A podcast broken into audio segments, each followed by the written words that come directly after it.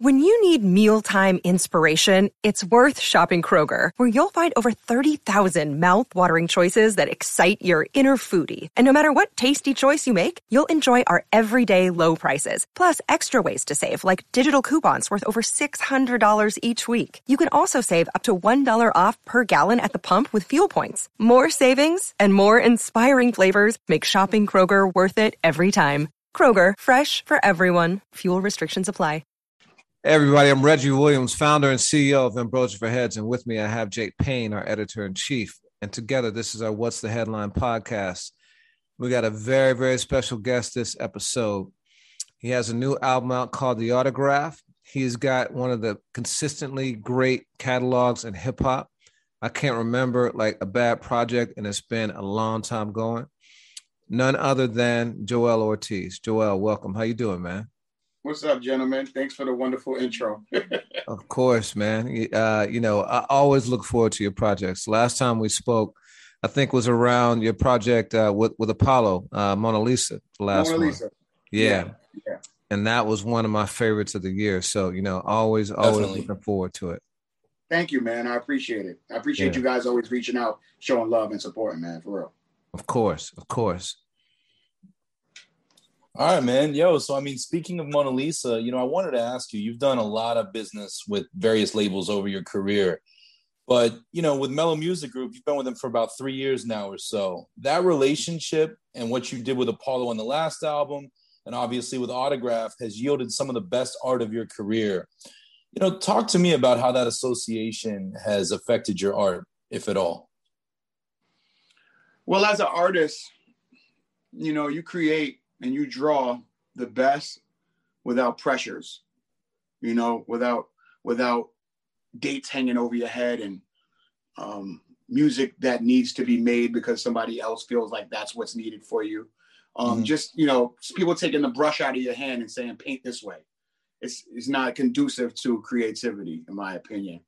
Um, Mello, Mike, and I are friends. You know, it's not a situation where I'm like signed to this label and I got to deliver albums. It's just like Mike, I'm in, I'm in, um, I'm in the zone again. Let's let's work.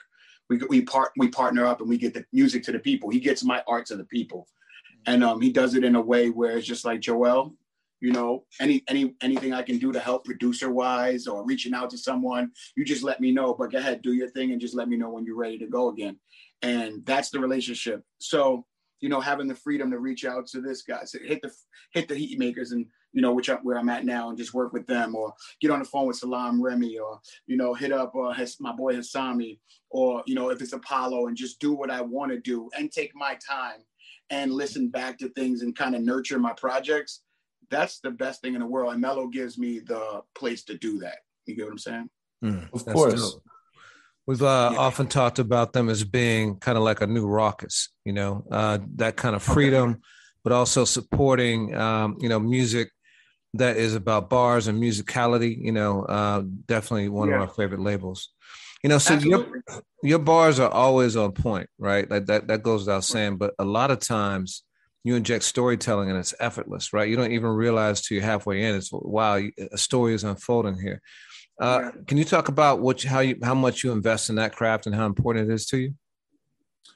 Well, what I've um what I've learned is if I have to think about a song really long, I'm starting off wrong. You know, so that the reason I say that to say this, the reason these stories hit you is because they're true and they come from my soul. They come from they come from my core. I can paint them vividly because I saw it. I'm not imagining it you know a lot of my you know even if even if a character i name is fictitious it's just because i don't want to say the, the real name of somebody that i actually am talking about. Mm. my stories are they're true. My, you know when i when i when i convey these messages they're not out of thin air they're from experience. Um so it becomes easier to to write those write those songs when you're just conversing to a beat. You get what i'm saying? When you're mm-hmm. just venting to a beat. When you're just you know making music that you might think would be for someone else, but it's actually for you. Mm. Mm-hmm. And, and because it's for you, it feels that real. And then people who listen that have similar stories and can relate gravitate towards it. So storytelling has become a strength of mine because as life changes, the story changes. And when things get real, I jump in the booth every time. Mm. You know what I'm Mm. saying? Like I don't. That's my. That's ended up being my therapist. Hence, you get songs like therapeutic and things of that nature because it's it's. I'm dead serious telling the truth. Well, in, in my feelings, like I mean, you just right off jump, the first song on the album, you like Yeah. drop a lot of a lot of jewels and a lot of really um things that I think a lot of artists might be guarded against. Like, so you said that you were competing with Hove, um, and you and you liken him to like MJ and you being Oakley. Can you can you talk more about that? Were you really competing with Hove when you first came out? hell yeah, Yeah, you could. You, you know, as a I'm from Brooklyn. yeah, It's the most competitive in my mind, the most competitive place on the planet. You know, we we we for, even as little kids, we raced straws in the fire hydrant, like just to see whose straw got up the street faster. Like it's always been competitive.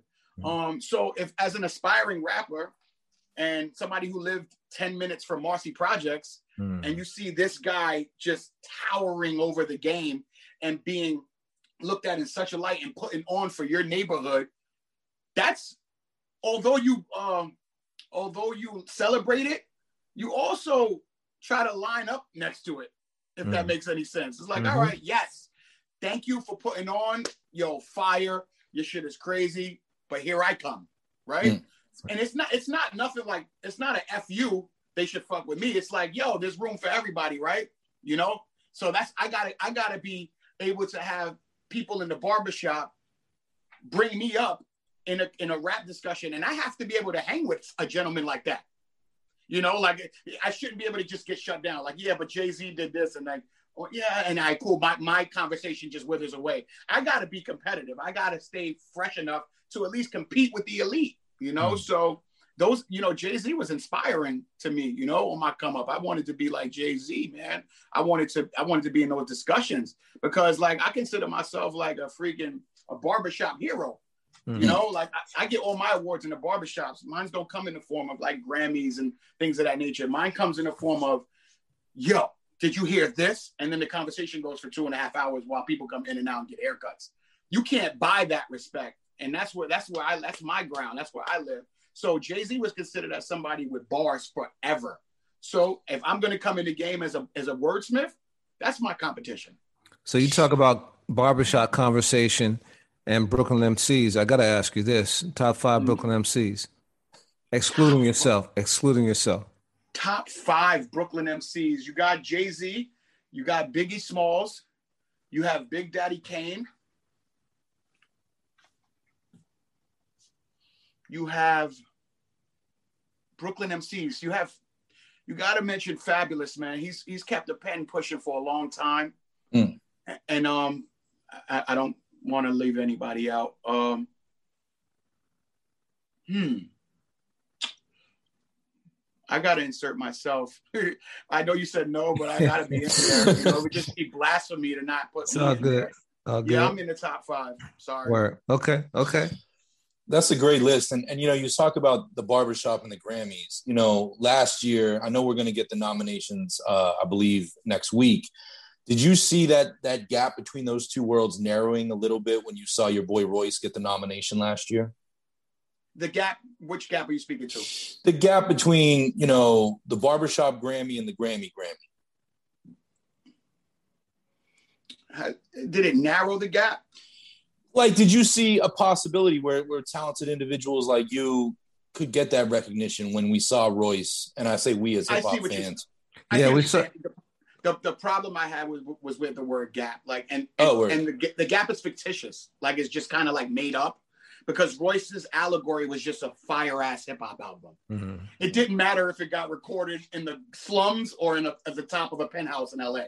Yeah. It, you know, and it, it- it- there's no, you know, it's like, you know what I will say? I do feel like people are people are realizing that it might be cool to just fuck with some good shit.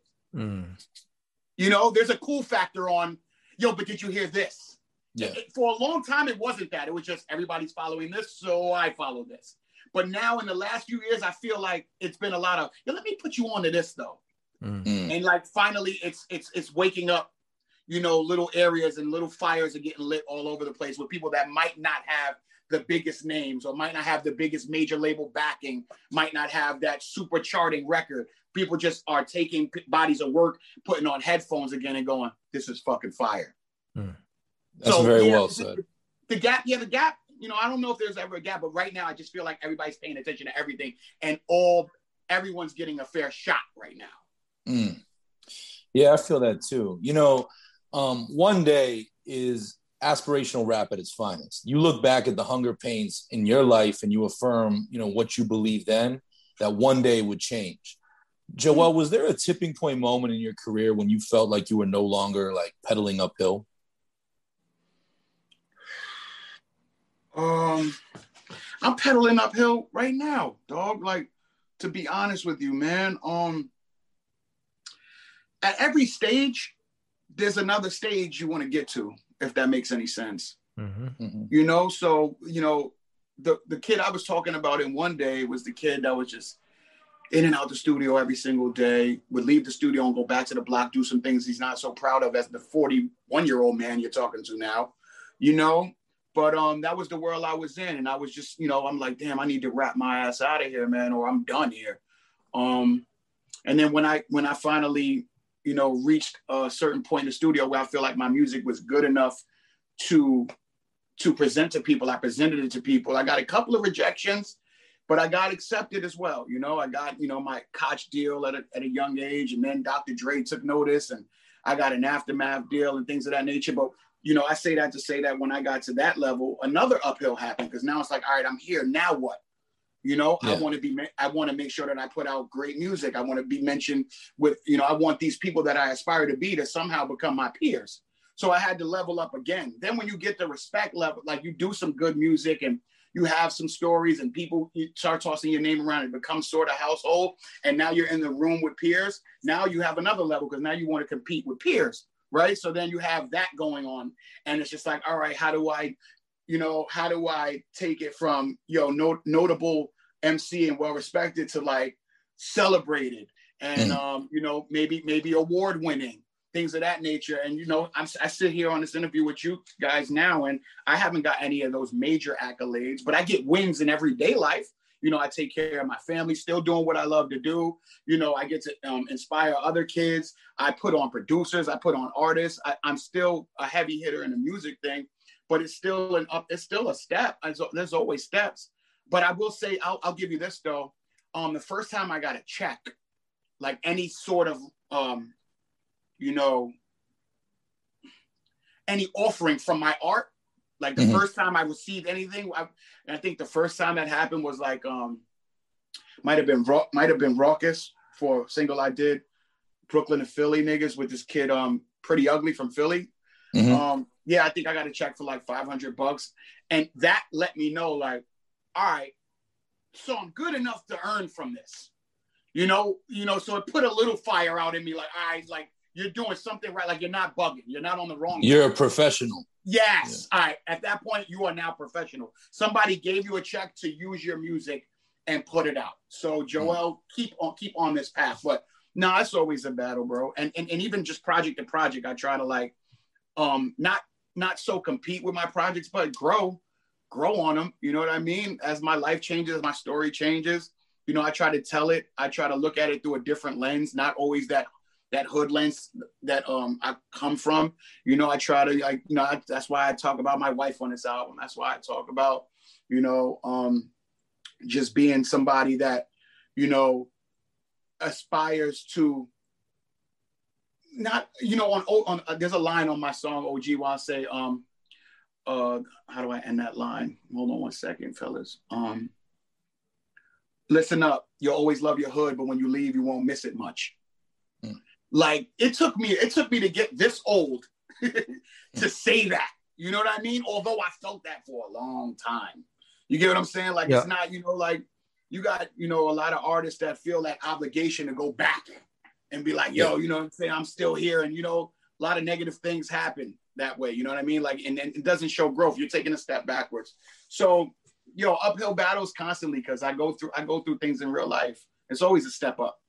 Yeah, I, th- I thought that was one of the deepest lines on the album. OG is one of my favorite songs too. You know, but going back to what you said about accolades, I would I would say you have received major accolades because you talk about one of those on uh, one day. You know, so for people who really know hip hop, mm-hmm. they know what Stretch Armstrong has done for the culture. They know what Bobbito has done for the culture, right? Mm-hmm. We talked about some of these MCs they put on like Biggie and Nas and Jay Z and yes. Big L. Yeah, and you talk about what it felt like to finally, you know, reach that level where you were on a Stretch Armstrong show this time on Hot yeah. 97. So, can you talk about how that appearance changed your life? Whew, man, I mean, first of all, shout to Stretch Armstrong for just giving a kid with Brook from Brooklyn a, a shot to just rhyme, you know, in front of people on his platform. Um, Stretch has been one of the probably one of the most genuine people I've met along the way. Um, all about the art, all about the art, and um, you know, as a 17 year old kid at that time, see, before you start seeing the world, you're just neighborhood right? So, neighborhood 17 year old Joell associated the radio with winning. Like, you made, like, that was making it. Like, you know, so like him being like, right, Joell, like Thursday, we're gonna do, you know, we're gonna do the show live. It's gonna be you, it's gonna be Boom Pacino, it's gonna be Lays. See, I can remember these names like this. It meant so much, and I still remember them you know, it's gonna be these guys, and you know, pretty ugly will be there or whatever. And we're gonna just rhyme. We're gonna put the beats up, and y'all just freestyle. And I'm like, on the radio? he's like, mm. he's like, yeah, on the radio. And I remember like preparing for this, writing rhymes, crumbling pieces of paper, you know, rehearsing in the mirror, and going up there and just giving it my all. And then going home because it was late. His show was really late. Going home, going to sleep, amazed, waking up and and being a new person in my projects. You understand? Like what he didn't. I don't know if he knew that would happen, but it just changed. It just changed my trajectory. It changed the way people looked at me. It changed. It. I instantaneously turned from, yo, Joell is probably one of the nicest kids in our neighborhood when it comes to ciphers, mm-hmm. to like, Joell is on. Mm-hmm. Joell's on. He was on the radio last night. He held his own. He's on. Lo- love on him right now. Poor Henny with him right now because he's about to get the hell out. Stretch Armstrong did that for me, you know, mm. and um, I you know I'll thank him forever for that. Mm.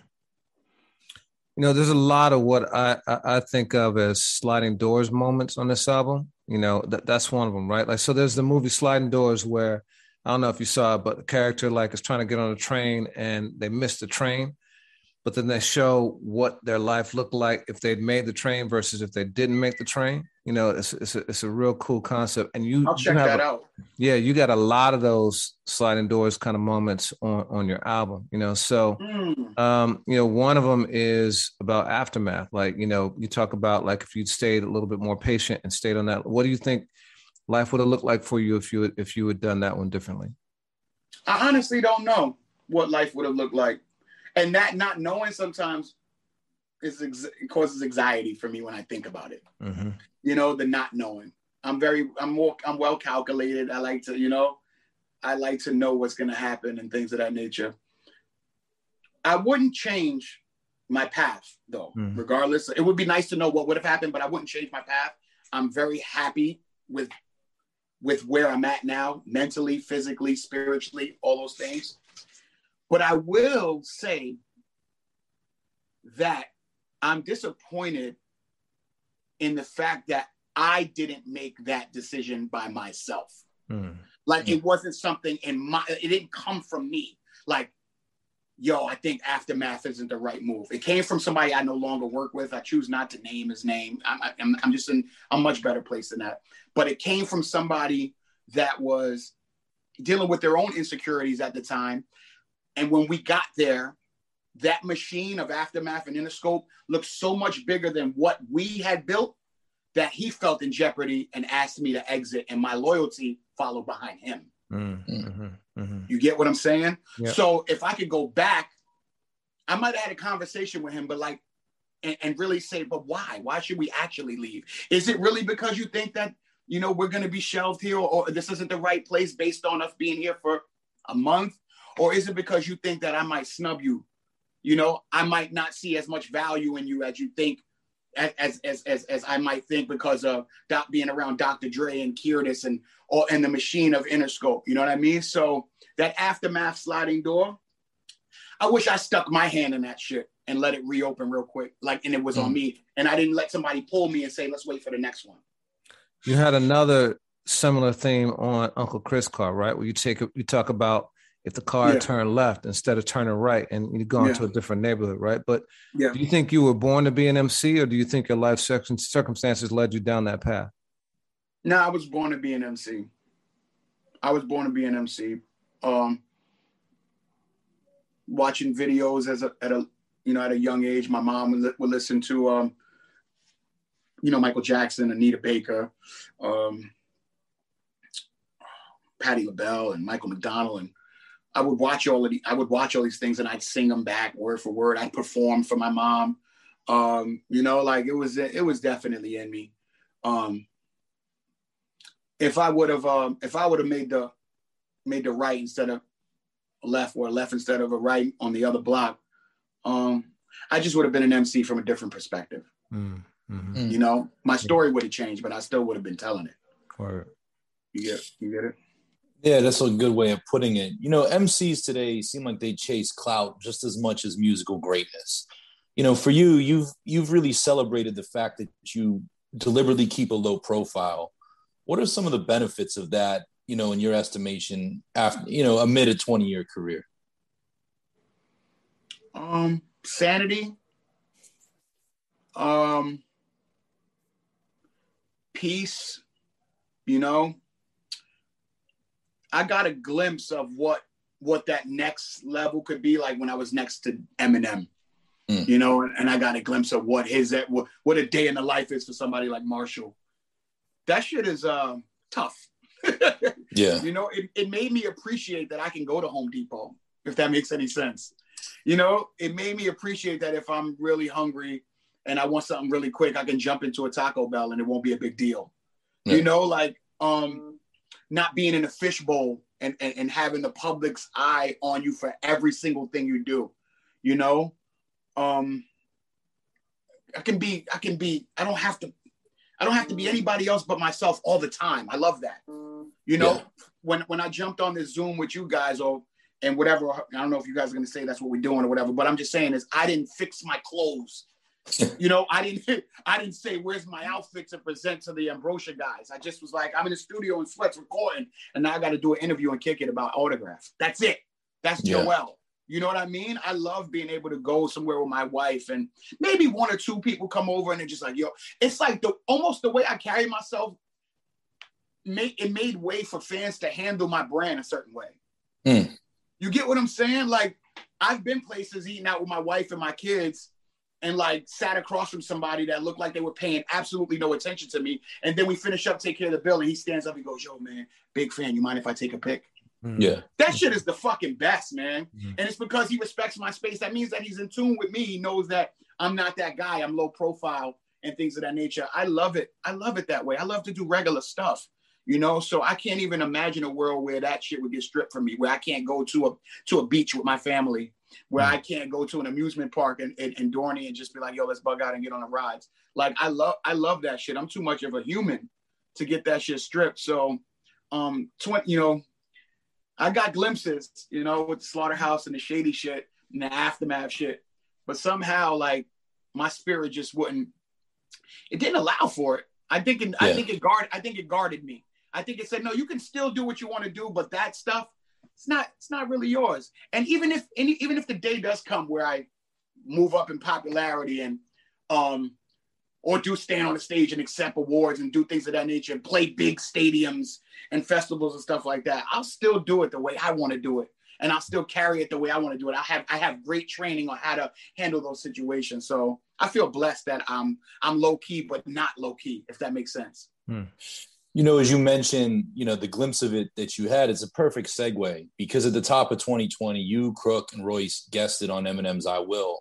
And, you know, I remember when we spoke in that studio you're sitting in today, three years ago, you know, we spoke a lot about Slaughterhouse's past and future.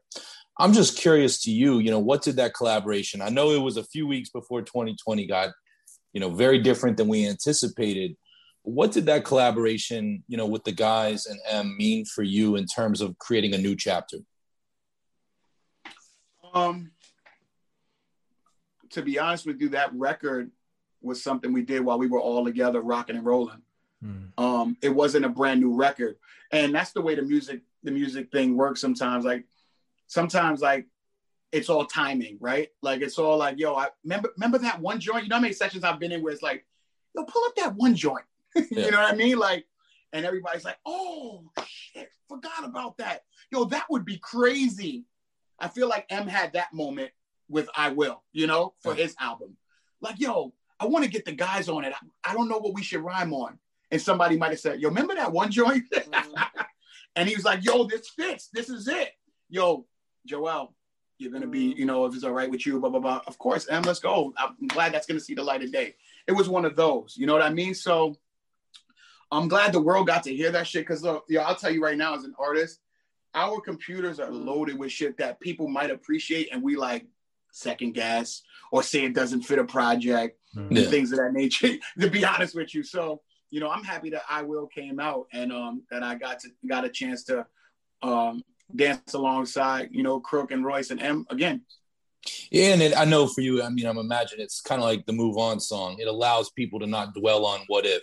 It gives it gives that like, yo, you yeah. got that, you know. Yeah, so. yeah, yeah, and it gives. I mean, like people were excited about Slaughterhouse, and then the excitement level went up one notch when we got next to somebody like Marshall.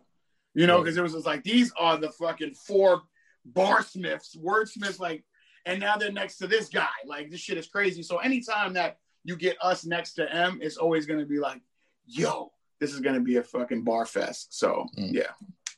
Yeah, there's a lot of reference to sex and rap music. I mean, a, a ton, right? But there are very few actual love songs. You mm-hmm. did that with Lifeline. You know, uh, why did you decide to like t- to do that? Um,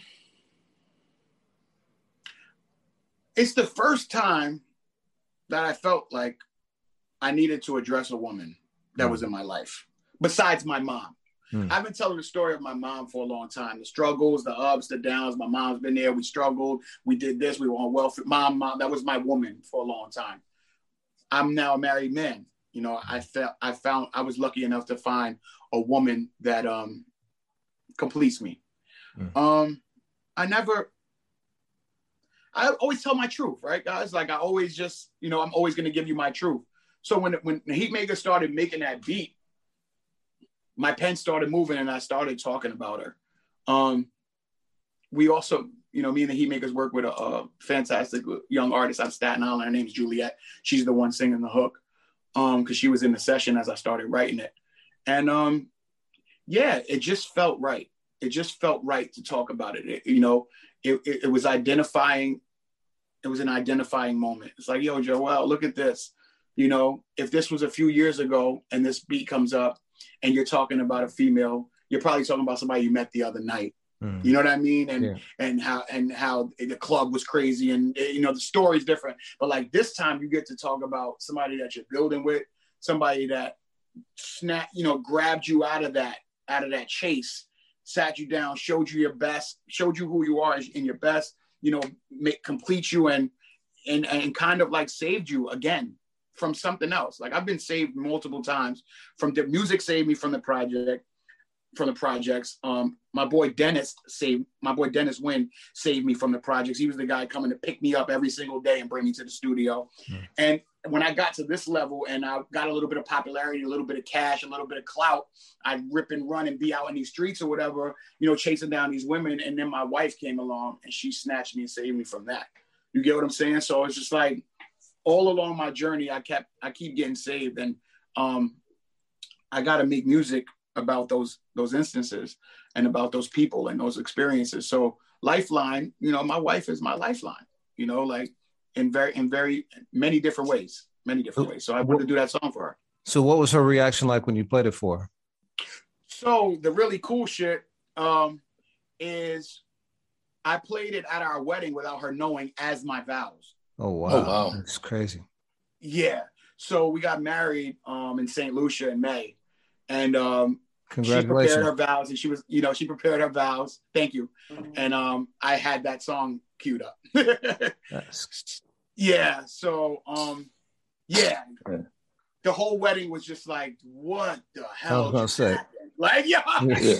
Like I Not a dry eye. Before, but I heard vows before, but the premiere of a song is like, come on, man. Like, yeah. And she stood there and she stared at me and she cried and we had a moment and it seemed like that song was 25 minutes, man. Mm. Mm, I You know? believe it. Yeah. You know, I was just like, all right, is this too long of a vow? Like it was the, we just got to the hook. Yeah. Because it just felt like it was just people. I was I turned and looked at, you know, our wedding guests, and they, it was just this. It was this from all the dudes, like, damn, you just made it hard for me. And it was tears for all the ladies. That's what I was thinking. Damn. Yeah. Uh, yeah.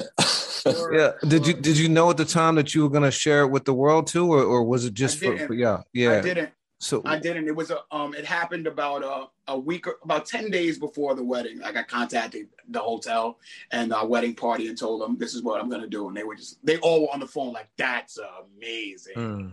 you know. So I just went ahead with it, you know, And why did you decide to share it? because uh, you mean why I want to share it at the wedding? No, with the world, with the world on the album. uh it just feels right you know Yeah. i've been i've been i've been trending in the right direction with uh doing things that feels right in my life Mm. and if and it felt right you know a lot of a lot of uh, a lot of my fans i know a lot of them want to hear me uh, with triple entendres metaphors similes and you know wordplay and gutter stories and stuff like that and i'll always give that to them because that's a piece of me that'll never ever die out or fade away because it's, you know it shaped me but there's more to me you know what i'm saying? And um i'm not 20 anymore and some of my fans aren't they got jobs they're nine to five they got children they can relate to that you know what i mean? They know what that feels like hopefully you know um they meet somebody like that but i just wanted to you know show another uh, a, a realistic side to me when you talk about setting an example and how people approach you when they see you out, I love a song like that because for folks that might not make themselves vulnerable, you know, you make it cool, you make it normal, you make it reasonable. And that even you sharing the background of the song with us here, that's I just, you know, I salute you with that. No, that's dope, and I appreciate that. And I think that um, there's something that needs to be spoken to that word um, vulnerable. Like, like sometimes it's just honesty, you know. It's just honesty, and if that makes you vulnerable, okay. But it's not speaking in in vulnerability. It's just speaking truth, you know. I like that. I like to just be. I'd like to just be in my truth, my own truth, man. That's very well said. I mean, with that, you know, you got a song on there. It's on our playlist right now called Therapeutic. And you Thank you, describe in the, uh, of course, you describe in that song your music's role in your headspace. But in one part of the record, you talk about listening too. And I'm curious, you know, does that does that apply to listening to your own music? Is that therapy for you? Absolutely. Hmm. Absolutely. Um, you guys ever walk down the street and talk to yourself? We've we've we've all done it. I don't care. You, you know, like uh, let's get rid of like the big, you know, we've all done it. And um, you've ever you ever uh, you ever calmed yourself down in your own Big head? time. You know what Yeah. I'm saying? So music music does that for me sometimes. Um uh I listen back to my own voice and um I listen from the different places and energies that I deliver the music from, right? So, you know, on some down days, I might listen to something that was up, upbeat. Just to just to remind myself that all right, it's Sunday and I feel like blah. But Tuesday I was rocking. So I'll rock Mm. again. You get what I'm saying? I'll rock again. I'll have those Tuesdays again, you know, and um, you know, my voice, my message from my voice back into my ears is like a, a system. it's like a system, a cleansing system. I like get it's like exhaling and inhaling. You get Yeah. what I'm saying? It's like my music is like breath sometimes from me. You Mhm. know, so like I love I love to um go down into my, you know, my basement and my little man cave and play songs, even in the rawest form without mixes, just to see where I was at, just to listen back. I love to listen to the pain. You know, I like to listen to those songs where I talk about struggle because then I look around and I go, wow, and I feel accomplished again. And I go, what the hell am I slumping for? What's wrong with you? You know, because um, I haven't met a person that's doing well that doesn't have a down day. Yeah. So now I know that you'll always have down days, and it's all right to have that.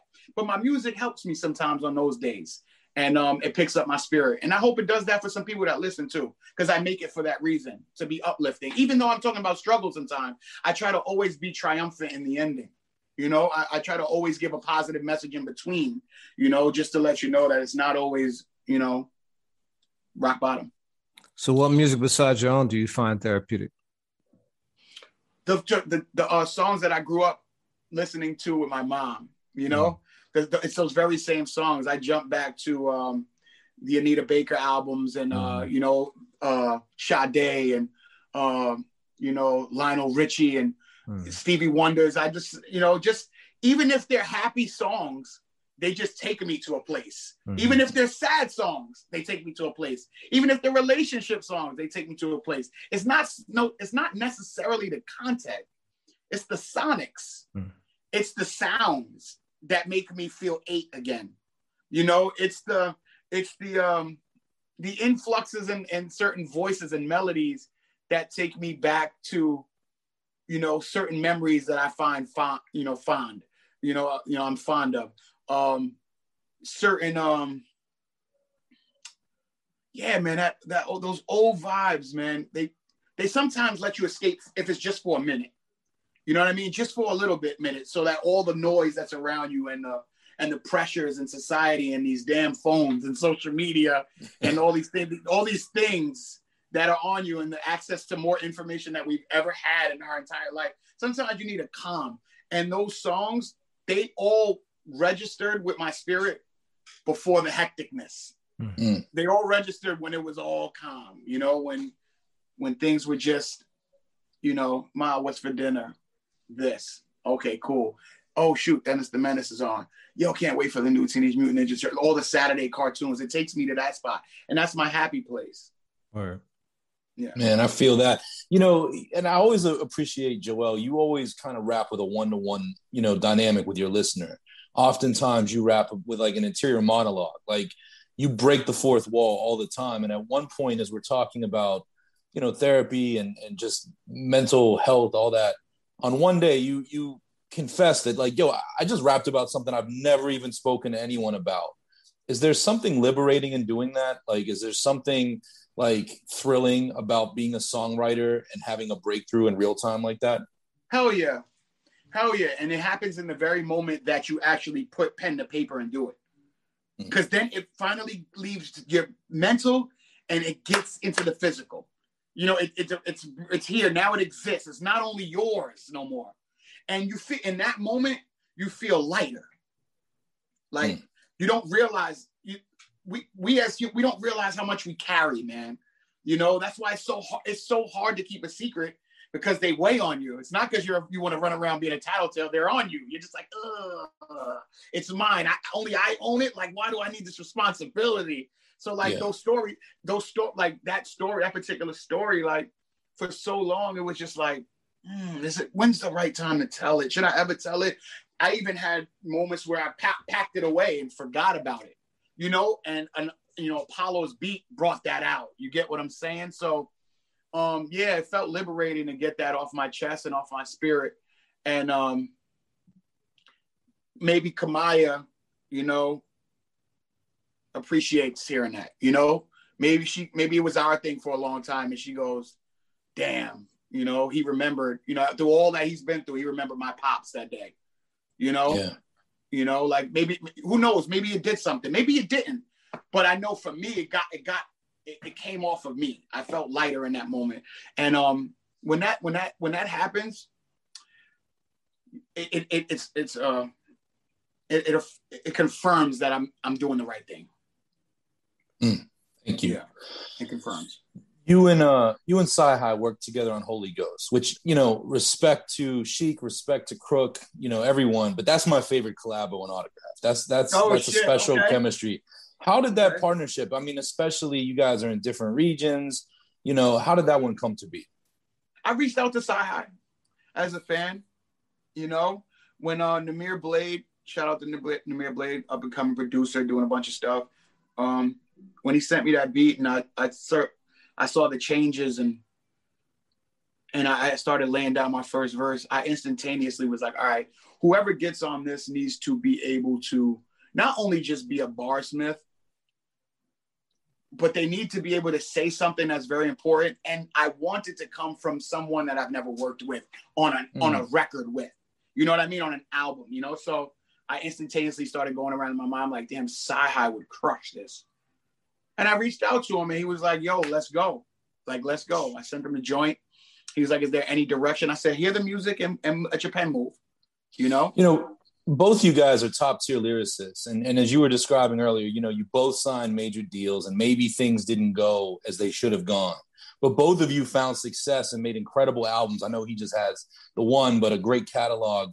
You you both found such success on your own terms. Do you think those overlapping histories make for better art when we talk about collaboration?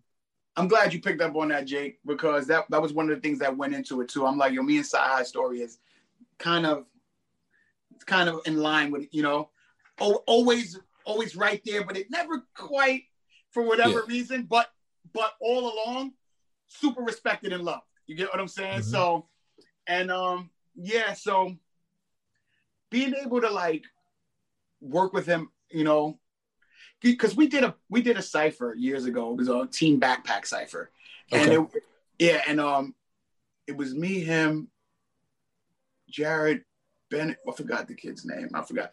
Anyway, but me and Sci Jared Benton. Yes, yes, yeah. yes, yes. But me and me and me and um me and Sci bodied that shit, and like it's one of my one of my, my fans' favorite uh freestyles and shit. So, you know, I thought I when I reached out to him, I, I, mentioned that shit. He was like, ah, ha ha, you remember that shit?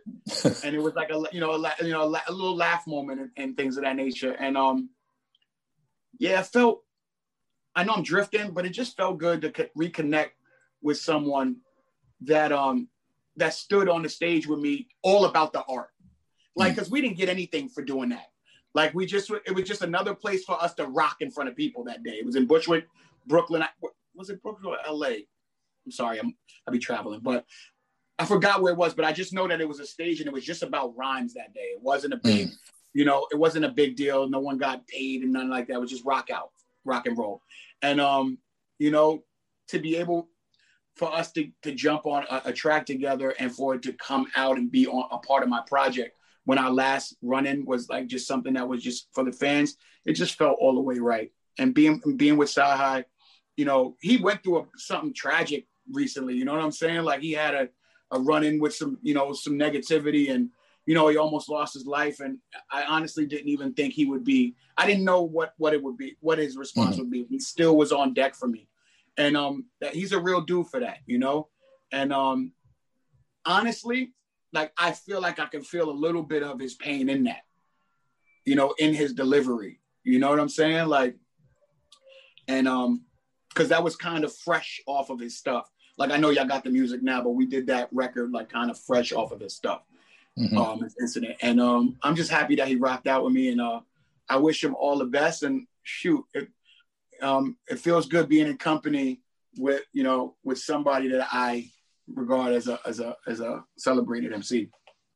Yeah, that, that was a crazy story. What happened to him? You know, he, he's also one of those MCs who talks about the wisdom he's learned from the things that he's gone through. You know, yeah.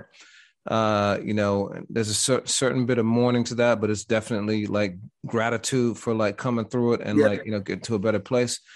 So OG is is one of my favorite records, right? Um, Jake reminds me all the time of how much older I am. You know. Uh, than he is. Uh, you know, but hip hop is a is a, is a genre where people are always chasing youth, right? So why did you decide to go the other way and make a song about the things we all face as we get older? Because those things I'm talking about in OG, you know, Home Depot and picking up the gazebo and uh you know, my wife, me having licensed guns now and going to shooting ranges with my wife. And that's those things keep me young. right. So like that's just me. That's my happiness now. Like my happiness has come from different places, you know. So like I'm just, you know, talking to the people from this place of mine, you know, where I'm at now. Um, yeah, and you're right. You're right, Reggie. Like we are, we, we we do exist in a culture where it's just like people will even go as far as to ask, like, yo, how old is he or how old is she? Like after listening to a song, you're like, you can be in a studio session, they're like, y'all want to play something for you. You play something, yo, that's that's fire. Who's that? Blase blah. Where they from? Boom, boom, boom. They young? Like, why is that? Why does that matter? You know, like it's all about energy, right? So, like, I'm an energy guy. You know, if I can get around a bunch of 20 years, 20 year olds and have a bunch of fun, that's all that should matter. Hmm. You get what I'm saying? I don't gotta look, I don't gotta look 20, dress 20, act 20. I can look to look look 40, dress 32, and and act eight. like you know what it is, what it is. It's just energy shit. You get what I'm saying? So you know, on OG, I just wanted to let people know where I'm at, what what brings me my happiness is now. Um, celebrate some wins, you know, talk about how they had us had us counted out. You know, I got, you know, I got to I got to see another side of things. You know, you know, for years I lived in that that box, that project box. Two blocks this way is the liquor store, two blocks that way you go shopping, two blocks this way you go to the park and hoop. It's just it, that was it. That was the world, you know sold drugs over here for a little bit, got fresh, stood on this block, tried to bag the chick from that building. That was my world, right? And then music has me well traveled, so I saw that there's more to it. It's the same thing in life, like you know, I'm no longer, I'm no longer, I don't have things and very much things in common with with uh with the block at the moment. Mm. You hmm. know, it's not where I'm at. It's not where my energy lives anymore. I can still write from that place. I can channel that because that's a piece of me right? But I can't I can't stand there like that and do that those kind of things anymore. I'm a married man. I'm a father of two. I'm a homeowner. You know, I you know my, my stresses don't come from the oh shit are the cops around. My stresses come from can you believe the fucking boilers broke? You get what I'm saying? Like it's different. You know, Joell Ortiz. I'm the I I I made it. You know, yeah. I'm making it. Yeah. You know, and it's okay to be that. It's okay to be that. I don't have to. I don't have to run from that truth. You know, I don't have to I don't have to um not want to be the OG. Like that's the thing. Like you know what I mean? Like with our culture, it's like people don't like being called OG can sometimes be offensive. I see people like, what do you mean OG, man? I'm happy. You call me the OG. That means that you call me somebody, you recognize me as somebody that comes from what you came from, left it, didn't leave their roots, but saw something else and it's now teaching us. That's what I mm. that's what I associate the OG with. So it's yeah. flattering to be called the OG. I don't associate OG with being old. Hmm. That's mm. maybe that's why I made that song. Mm-hmm. It doesn't mean old, it just means experienced. Mm. Yeah, you talk a lot about, you know, where you've been versus where you are now. Was there a moment when you knew you'd made that transition or was it a gradual process?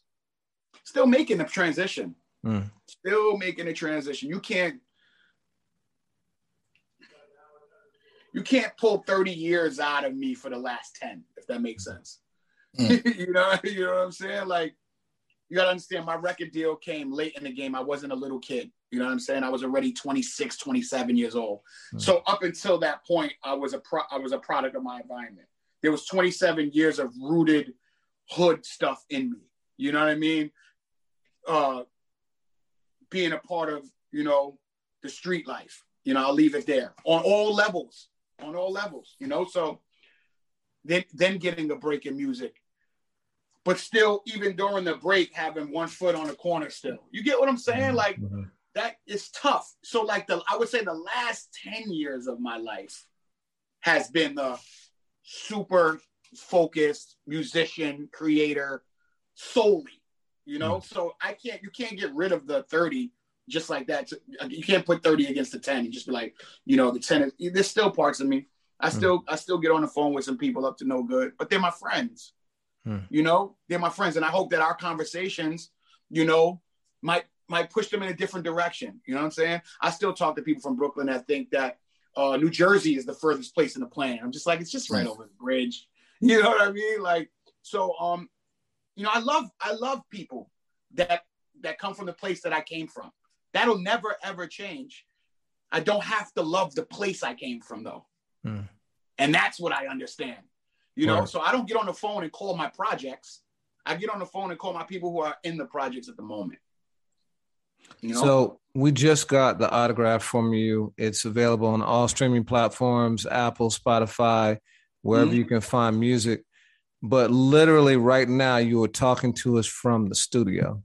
Uh, yeah. you, you got you loading up more stuff. What, what what's what what what you got going on?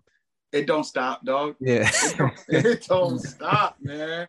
Yeah, man. Um, I uh I uh I was writing before I jumped in on, on this interview with you guys. Mm. Um, like I said, man. Um, like we spoke spoke about earlier in the interview, it's therapy for me.